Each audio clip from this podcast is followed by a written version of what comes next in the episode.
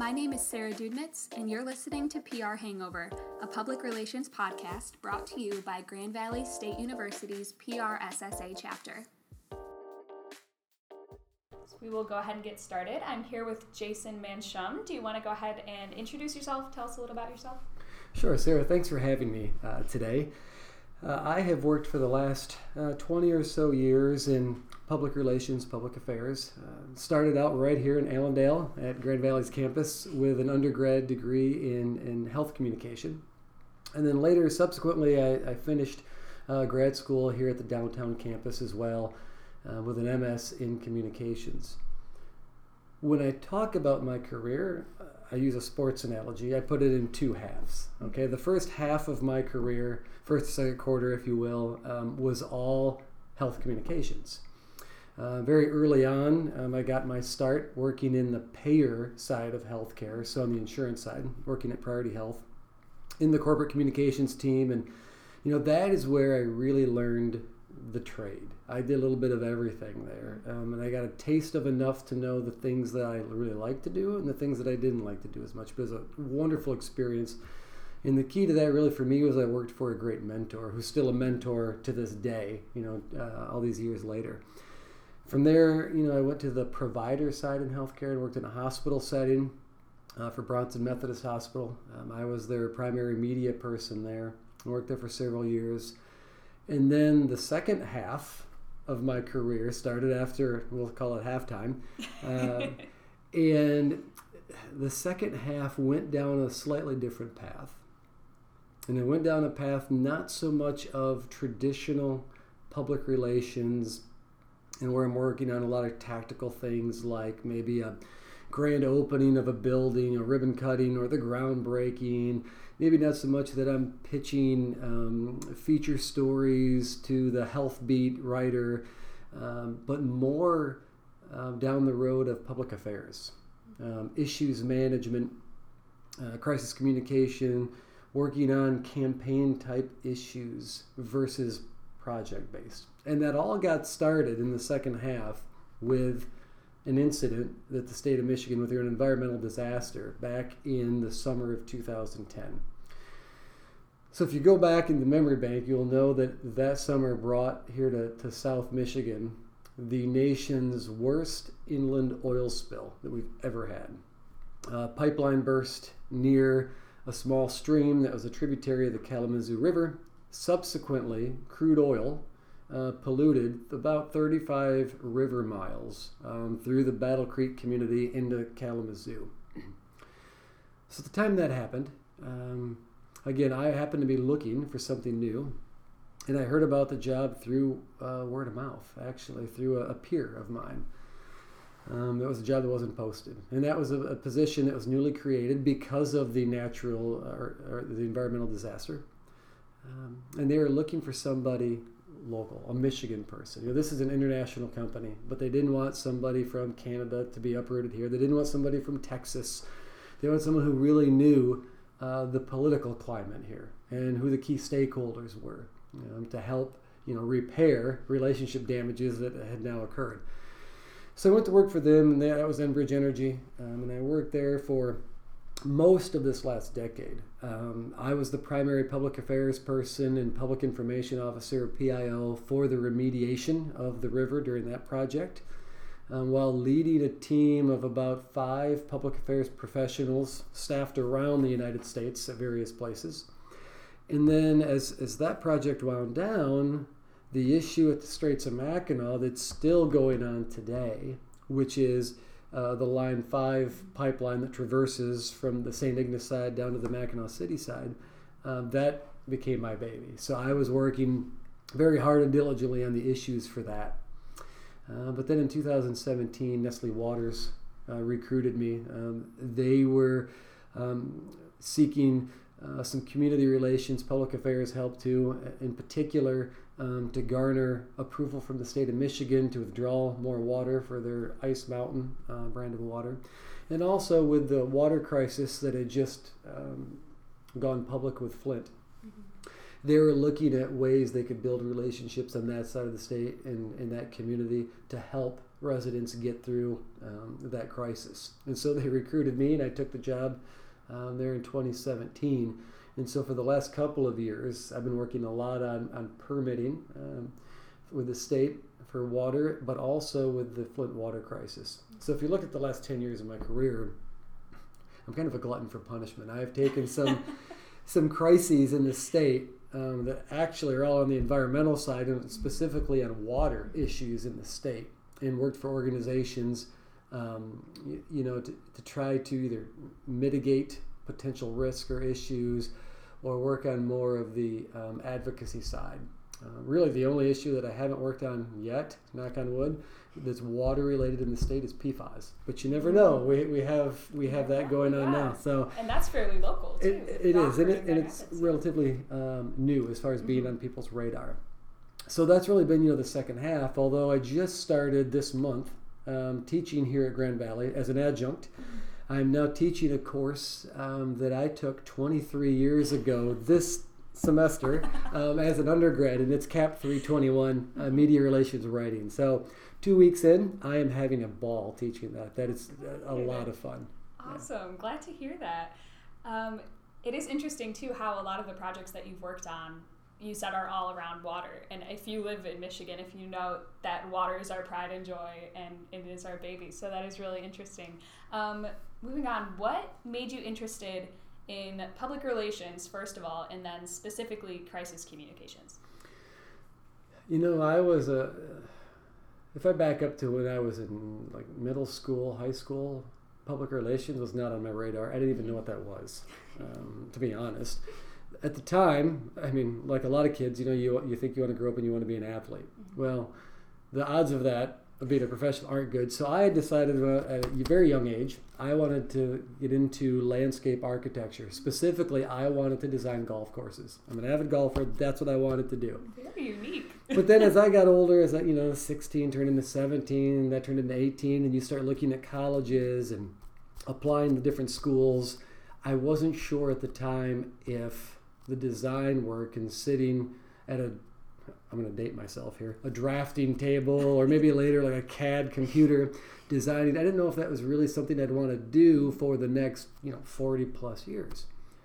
What I started to realize though as I was transitioning from high school to college is uh, being very much an extrovert and a people person. I'm all about relationships. And I learned very quickly in life that a lot of life lessons and opportunities that you get are forged in relationships. Not even skill set necessarily, it's relationships. So I kind of uh, wandered down that road and sort of think about just communications in general.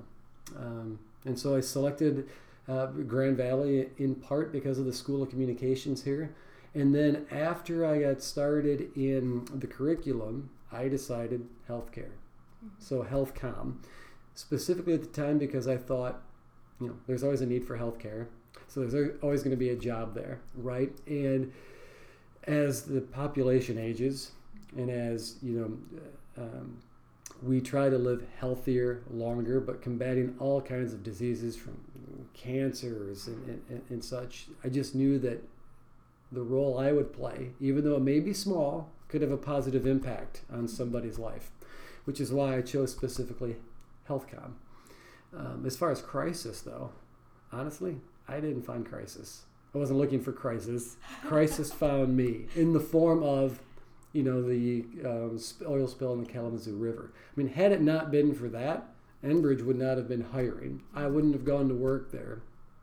So who knows where my career would be today, you know, if, if that wouldn't have happened. So I, I hate to phrase it that way, but really it, it, it, was an environmental disaster that put me down the path of focusing on public affairs with issues management and crisis communication. So I like to say it found me.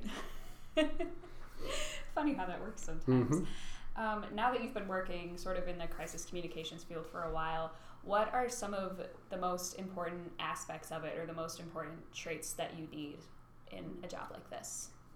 Um, again, I mentioned this earlier. When you think about public relations, my emphasis is always on the R in PR. It's relations, relationships. Um, whenever there is a crisis or a disaster, an emergency of any any sort, the way in which it, it will be perceived by your publics, in large part, can be dictated by the relationships that you have forged ahead of time. Unfortunately, in this case, uh, this position that I took for Enbridge, you know, it was new. They didn't have anybody doing it. And so, very few people in this entire state, myself included, even knew that there were pipelines in the area, let alone that they carried crude oil or other products like natural gas liquids. So, when it occurred, there were no relationships here around the state from you know from a public affairs or public relations perspective. So you're starting at ground zero, but really it's below that because for all of those stakeholders, the very first time they ever heard of Enbridge was after they had spilled nearly a million gallons of oil into the river system. So imagine me trying to start a relationship with you. I, have identified you as a key pivotal stakeholder. I come in to meet with you and the only thing you know about the company I work for you is that we just contaminated 35 river miles and have impacted people's homes, their businesses, their recreation.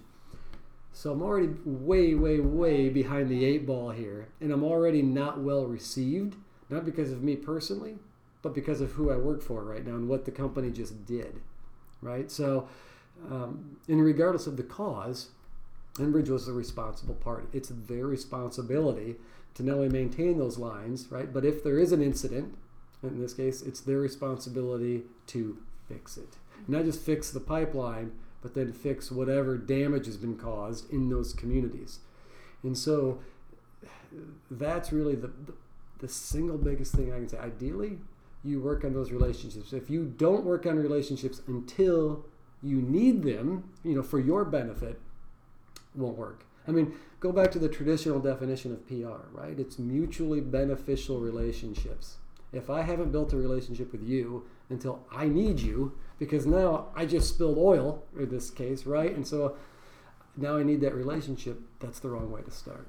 And unfortunately, that's just the way the cards were dealt. And so I, I had to start, you know, from that level and slowly work my way or claw my way up from there. But again, it's relationship, relationship, relationship.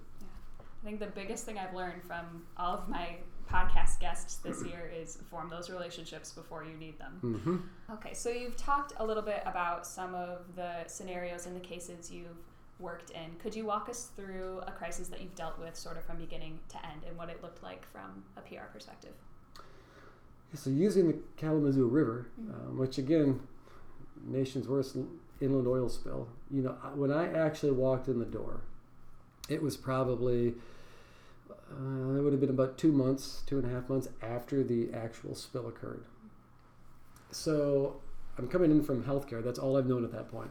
So I'm coming into a brand new industry for the first time, which I, I knew nothing mm-hmm. about the energy industry, particularly the movement of fossil fuels. So I have to learn that and fast. Um, I also have to learn about the actual accident, what happened, what caused it, what are we doing right now to clean it up, what are the steps involved? And I have absolutely zero timeline because they're still in emergency response. And at this point, the responsible party is doing cleanup under the direction of the federal government or the United States Environmental Protection Agency. They're the regulator on the case. There's also state regulators, and that was the then DEQ, Department of Environmental Quality. Then you have local and state officials involved too, like the, your um, like your community health officers or your county health officers. So I'm now um, using all of them as my stakeholders, and we're being directed as a responsible party on how to be cleaned up, while at the same time answering so many questions from the community and trying to listen to people's concerns and handling people who are angry and who want to, you know, do harm to the company that harmed the river. I mean, it was a really intense situation. The key, though, was everything was structured. Um, after 9 11, uh, the federal government instituted a response system that would be structured in uniform no matter what the incident was. And, and this really guides you on how you can respond.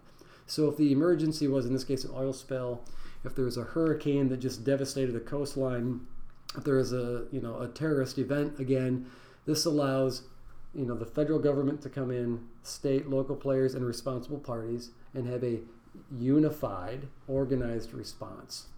And it's through it's through the NIM system, and, and it's called Incident Command uh, Structure (ICS). And so in that role, I, I really played two things. I played public information officer on behalf of Enbridge, but I was also the liaison officer, which involved um, working with a lot of outside stakeholders from um, government leaders to community uh, stakeholders, other key influencers, and it's all structured. I mean, there I am actually now certified in the incident command system at the one, two, three, and four hundred level for public information. It's much like college courses. There's mm-hmm. there's there's 400 levels of it. Um, you have daily briefings, daily meetings, um, operations, planning, logistics, communications, which is my area. Um, you have to give out briefings to the incident commanders. The incident commanders are leading cleanup, and they're from again the, the regulators and the responsible party. Um, you know, and, and your job is to again be that liaison between the incident command structure, those parties, and the public. And then at the same time, I'm working with public affairs professionals from all of those agencies. And we have our own group, um, we call it the, the MAC, the Multi Agency Committee. And it's all of the communications professionals from those agencies working together. Challenging part there, too, is not only do you have to get out information quickly and timely, and you're answering to all kinds of people from the different agencies in that situation, not all the parties agree or concur with the way things that should be done, right? So you might have responsible party wanting to do A, B, and C. The regulators say no, you need to do X, Y, and Z. But at the end of the day, everything has to come together. Hence, it's called unified command, and that was was a significant challenge. Mm-hmm.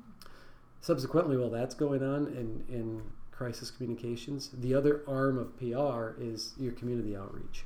So Enbridge had opened up two community centers in two different towns along the Kalamazoo River that originally were open seven days a week and most of the day, like 12 plus hour days, where people could come in and ask questions, uh, file claims, you know, if there's damage on their property, things of that nature. Um, and those centers I had to manage as well. And we brought in claims professionals from all over the country to address this for us. So we brought in our own staff to help answer questions. And I was managing those two community centers. At the same time, I was involved with all of the agencies in the debriefing, getting helicopter tours daily of the river, um, getting boat tours. Um, it, yeah, it, it was intense. And it, under this whole timeline, you know, we have certain target dates that we have to hit for cleanup that's again set by the federal government. And if you don't hit that date, to be honest, it doesn't matter why you didn't hit the date, even if there's a valid reason, you didn't hit the date. Mm-hmm. So now you got to tack on more fines to that. And then the, what does that do? Well, then that adds to the negative public perception of the organization. Mm-hmm. So as you can see, when you're sitting in this role, there's all kinds of glass balls that you're juggling, and you can't drop any of them. Not one, because it'll have a domino effect a cascading effect. And so, yeah, it's intense. Um, Sounds like five different jobs. It, it really was. And, you know, it's a situation, too, where I couldn't even take a day off. Right. If I wanted to, I'd have to have somebody fill in for me in PIO role. So whether it's another employee, whether it's a consultant that we bring in for the day, um, I'd have to get that person up to speed ahead of time. Um, and then you can imagine the media scrutiny too. I mean, the, we had um, a kind of a war room for us and who were working in communications and we had a dedicated phone line just for media. The phone is ringing constantly uh, throughout the day.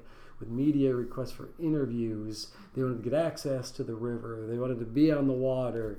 Um, they wanted to talk to executives here. And it was it was intense and nonstop. And that lasted really um, for about four to five years before that project really ended. So we, you know, you get through it, but the key was also we had a plan. Right? Everybody talks about a communications plan, a crisis plan. Um, what that allowed, I think, Enbridge to do is they took a look at the one that, that, that we had and said, okay, now how do we make this better? And that's the other key takeaway. When you're in a job where you may or may not be involved in a crisis, you have to have the plan, right? But if you design the plan, create it, set it on the shelf, or you know, tuck it in your your hard drive somewhere, and then you never look at it again, you're hurting yourself. It should be reviewed annually, if not more often, always reviewed. And then beyond reviewing it, you need to practice. You need to do drills. So the takeaway for us after this incident would wind down, we would run drills, emergency drills. We'd replicate other oil spills at other places or similar type disasters. And we would drill how we would respond. Sometimes the drills were small. We'd call them tabletop, or we'd sit around in a room much like the one we're in uh, here today, and we would role play around the tabletop with our with our guidebooks in front of us. Other times they're full fledged exercises where we're actually on a river or on a lake, and we've got teams of people deploying boom to stop the pretend oil. Right, we've got helicopters going in there. We've got the U.S. EPA practicing with us. The state of Michigan is there. The police department, the you know state police, county health officials, and it's a huge, sometimes multi-day event you have to continuously practice how you respond you know, as an organization, particularly from this you know, reputation standpoint. And then at the end, we always call it a hot wash, which is essentially you get together and say, okay, what worked really, really well and what didn't work? What, how can we make this better for the real thing should it ever happen? And, and that really is kind of a day in the life of crisis comms.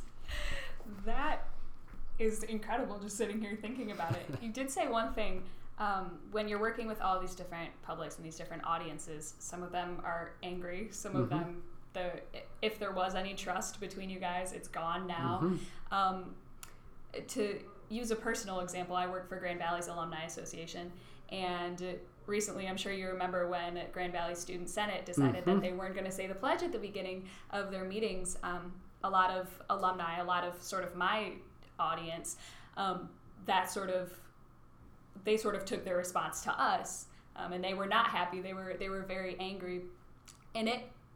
I know from experience now that dealing with an angry audience is not an easy thing to do, especially when you're not directly responsible for what happened.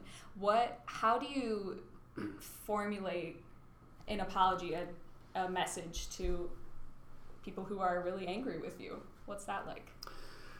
It's not easy. I'll say that. That's true. You know, when it comes to something like you know what you dealt with there um, with the Senate, or what I was dealing with there in the Kalamazoo River, and then later at the Straits of Mackinac. I mean, these are very emotional issues for people, and they're passionate about it. You know, in my case, we're talking about water. This is the Great Lakes state we're surrounded by water everywhere, whether it's the Great Lakes, whether it's inland lakes, rivers, streams. It's our identity. Like it, it is our I- I- identity. Yeah. That's pure Michigan, right? Mm-hmm. Um, and, and so people do get angry if there either actually was something that negatively impacted the water or if there's even a threat that something could impact mm-hmm. our waterway, our way of life, our recreation, our tourism. And rightfully so. Everybody should work together to protect the waterways in the state. So now, in a case like this, where there's something tangible that's actually happened, we're not talking about fear that something could happen. We're actually showing that something did. A pipeline burst and a million gallons of crude oil spilled into a waterway system. Now people are really, and, and rightfully so, upset. So, uh, you know, you can't fix it overnight. Mm-hmm. Just like you can't rebuild trust overnight, you can't alleviate someone's anger or their concern in one conversation again, it's relationships. They take time, right? Um, but you know, w- within the response, one, it needs to be timely, right? It needs to be quick. It needs to be sincere, and within that, as soon as you can, you need to demonstrate the lessons learned. Mm-hmm. You need to be able to identify clearly, very articulately, this is what happened. We've seen it. This was a, a maybe a glitch in the system that was missed here's what we're going to do going forward to make sure this doesn't happen again. And that drum needs to be beat repeatedly. Now, are some people still going to be mad? Yes. Mm-hmm. Rightfully so. You know, this summer will mark 10 years ago mm-hmm. that that uh, spill occurred in the Kalamazoo River. Are some people still angry? Yes, of course they are. But at the end of the day, you know, there's a lot of people in those communities who I think, appreciate the work that the company did to make it right. Mm-hmm. It's awful that it happened in the first place, and it should never have happened. Right. But you know, you have to be true to your word. You have to make it right, make it as good or better than it was before. And like I said, you have to make sure you can articulate what you're going to do to make sure it doesn't happen again. And it's hard. You know, I've had so many people red in the face, me veins bulging. I've had people with their finger in my face, poking me in the chest um, because they're mad at who I work for, um, saying they would never trust a word I say because of who I work for. Um, and it's not just residents. Sometimes they're prominent business people in the state, government leaders. It, it happens, and it's just it's an emotional issue, and, and able to to handle it properly, you have to have emotional intelligence, that EQ we're talking about, mm-hmm. right? You have to be able to handle emotions, and sometimes talking fact isn't the best way to go, because when someone's emotional about this, they don't care about all your widgets, and they don't care about the ten things you're doing. Um, you know, um, on pipeline safety, for example, they just want to know you understand what's happened, you understand why they're so upset, and that you are working hard to fix the problem. And so that was a real learning curve for me because honestly, when I took the job, I thought, you know what? If I just keep wowing them with fact, they'll come around. They'll see, oh, that didn't work that way. And that was a sobering lesson, you know, for me. When it's an emotional debate, sometimes fact goes right out the window. Mm-hmm. You know, so that is interesting. Interesting takeaway. To sort of turn um, a little bit, what is your favorite thing about your career, and also the biggest challenge? Um, I think the thing I like the most, after all these hard years, is that I'm still impacting either people's lives in some way, maybe their their um, education on a particular topic or a particular industry, and I'm helping um, make change. Um, you know, when you think about issues, for example, deep issues around the state, water quality, cleanup of a contaminant, um, helping address um, a water crisis on the other side of the state. You know, the things that I'm doing can help make positive change not only in Lansing with our with our government officials, but within local communities. Um, and that's I think what I'm so attracted to yet to this day. Um, now the challenging part is really what I've talked about. When you're dealing with something that is so emotionally charged for people, but also at the same time, it is so well known and so important to the state, to our economy, you know, to our to to businesses, to people's homes, to their livelihood, and there's it's high stakes, mm-hmm. it's high risk and it's high stakes. If there is another spill, like we had in the Kalamazoo, and if it happened to be in the Straits of Mackinac, it would be completely devastating. We all know that, right? Um, if you know there's another Flint uh, water crisis somewhere, it's devastation, right? If you're permitting from a natural spring source, if it does end up somehow negatively impacting the aquifer. We're talking really deep mm-hmm. consequences. And it's not just to the neighbors, it's to everybody around the Great Lakes state. So again, you know, these are things that are well known, highly publicized, high stakes. Mm-hmm. And everybody's emotional about them. Mm-hmm. That's the biggest challenge. Mm-hmm. And what public relations trends, I guess, do you see happening in your work? or if there's someone who's just starting in the crisis communications field, um, what do they sort of need to be prepared to do? Um, be prepared to go gray. Very would, quickly. yeah, I would agree. Really. Um, no, but outside of that, really, I think some of the some of the trends you know that I'm seeing is really gets to what I've been talking about is emotional intelligence, and you know we live in a society today it's not Michigan. It's not Allendale. I mean, it's everywhere mm-hmm. across the board. We live in a society today that is very politicized and it's polarizing. People tend to be on one side of an issue or the other, and there is no in between. Not only is there no in between, but there's no debating an issue anymore either. That's really a lost art, sadly. And so, if you and I are sitting in a room and we're debating an issue, and I'm saying debating in air quotes, even though the uh, listeners can't see that, um, there really isn't a debate because if you don't agree with me, you're wrong and I'm right naturally, right? Or you know, I can say other bad things. Oh, you're just evil, and I'm the good person here. And unfortunately, that's the way it is on so many issues. You know, from Washington D.C. all the way into West Michigan, and that makes the job, you know, for us in public affairs or public relations really difficult because you are now the spokesperson either for your organization or for your client. And if your stakeholders don't agree with what the company is doing or don't agree with what you're saying, doesn't matter if it's based on fact or not. You're wrong and they're right, or they don't like you.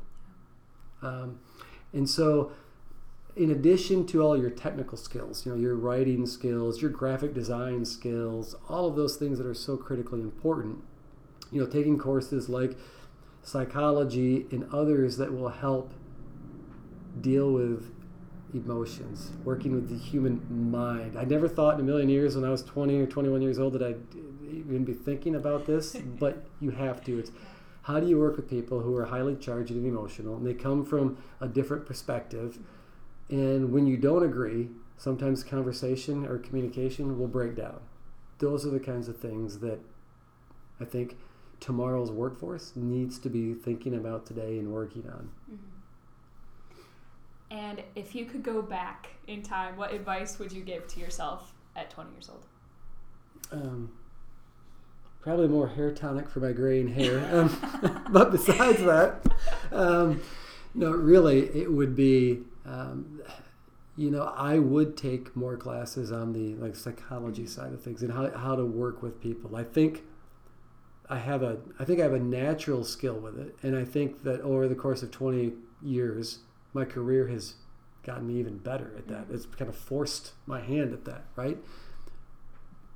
But the better off you are coming out of the gate into an entry level job, the more marketable you are that way, the more likely you are to be put in situations where you're dealing with a quote unique client or a challenging client or a customer, right? Or you know you've got a department head or or a senior executive in your organization difficult to work with you're going to be more successful and people you work with will see that um, and they will give you more responsibilities at a quicker rate because they know you can handle it so it's more of the it's not the hard skill it's more of the soft skill but dealing with different walks of life and that emotional intelligence is i think only going to be more crucial as time goes on Awesome. And is there anything that we didn't cover that you wanted to touch on? You know, I, I would just say, you know, no matter which area in PR you go in, because there's so many different areas, mm-hmm. um, do it with passion. Make sure you like it. It's not all puppy dogs and ice cream. Um, it's not, you know, there are days you come home and you, you want to, you know, bang your head on the on the wall. um, but never lose sight of why you're in the profession and what gets you excited in the morning to get out of bed and go to work.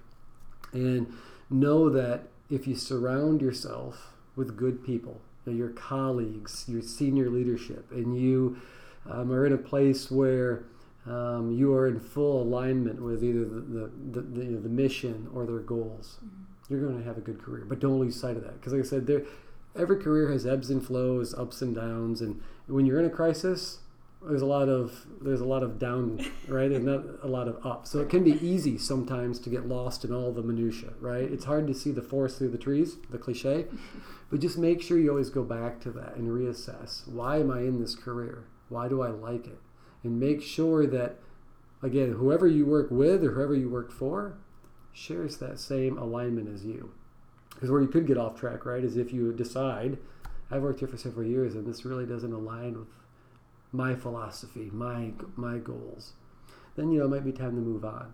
But no matter what, you know, just just keep a stiff upper lip. It's you know when people are yelling, it's not personal.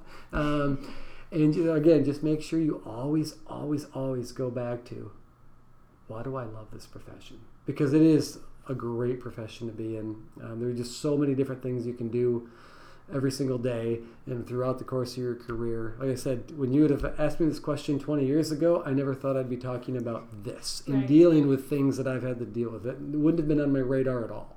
I thought I would have been reading some novel, you know, but um, this is really important to do what you love. So hopefully, you know, for the students who are getting set to graduate like yourself, you find something that Even if it's not your ideal job or your ideal client you're working with, that's okay. Do it. Build all the experience you can, and as you get experience, you'll start to figure out oh, this is what I really like to do. And this over here, yeah, not so much. And then once you get that experience under your belt, you can really start to carve the career you want with an organization you want to be aligned to. And that is so important. Um, you know, for me, working for Enbridge or for Nestle these last 10 years, what I really have loved about it is, again, I got to help them mm-hmm. through issues or crises that hopefully made it better for their stakeholders. And at the end of the day, if I've done that, I've done my job. Mm-hmm. Awesome. Such good advice. Well, thank you for being here today. I appreciate it. Well, Sarah, thank you so much. I hope you've enjoyed listening to PR Hangover. If you'd like, you can give us a follow on Twitter at GV underscore PRSSA, and you can check out our show notes at gvprssa.com.